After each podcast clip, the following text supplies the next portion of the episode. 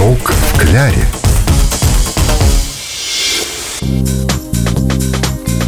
Здравствуйте! Приятного вам аппетита! Приветствуем всех на волне Радио Маяк В студии любительница здоровой и полезной пищи Елена Яковлева. и радиогурман Анатолий Тиханов. Сниток в кляре. Анатолий Иванович, а давайте сегодня не про еду, А давайте. А про что еще? а давайте про напитки. Отлично, отлично. Кофе, компот, чай. А чего-нибудь покрепче. Однако, Елена, удивляешь меня, но я только за. Но, но пусть это будет что-то интеллигентное, традиционное и непременно с интересной историей. Как много у тебя критериев, но под них идеально подходят напитки пушкинской пары.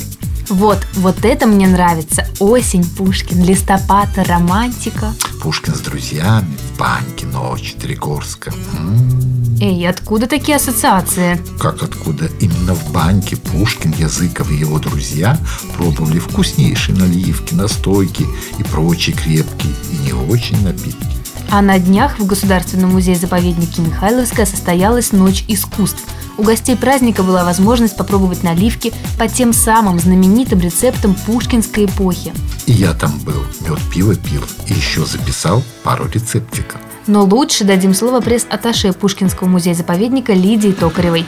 Ну вот всем известно, например, в Тригорской баньке часто пили жжонку. Пушкин говорил Алексею Вульфу, что жжонку лучше, чем твоя сестра, никто не готовит. Вот что такое жжонка? Вот что предлагает нам старинная поваренная книга. В серебряную или медную кастрюлю или вазу влить две бутылки шампанского, одну бутылку лучшего рома, одну бутылку хорошего сатерну, положить два фунта сахара, изрезанный ананас, вскипятить, вылить фарфоровую вазу, наложить на ее края крестообразно две серебряные вилки или шпаги, на них большой кусок сахара, полить его ромом, зажечь и поливать ром, чтобы весь сахар воспламенился и растаял.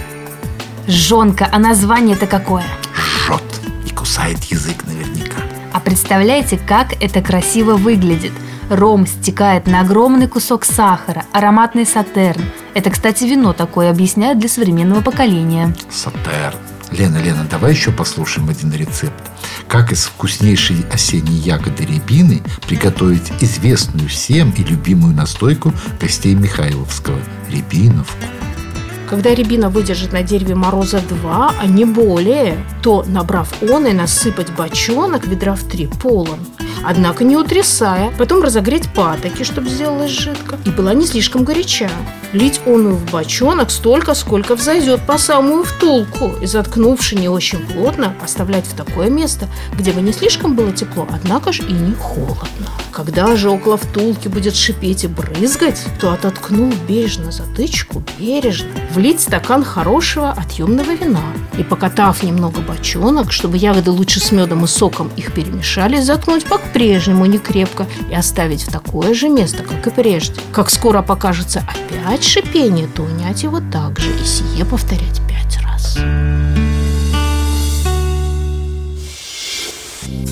Вот такие чудесные старинные рецепты. Как приготовить коричневый ликер, брусничник. А еще малиновую наливку, домашняя бургундская, седер и многое другое. Рецепты этих напитков вы можете найти на сайте gtrkpskov.ru в разделе «Радио Маяк». Или на сайте Пушкинского музея-заповедника, где, кстати, вы обнаружите виртуальную поваренную книгу с интереснейшими рецептами. А сегодня мы знакомились с рецептами жонки и рябиновки, которые наверняка согреют вас холодными осенними вечерами. как и ароматный сатерн. С вами были Елена Яковлева. И радиогурман Анатолий Тиханов. Сниток в кляре.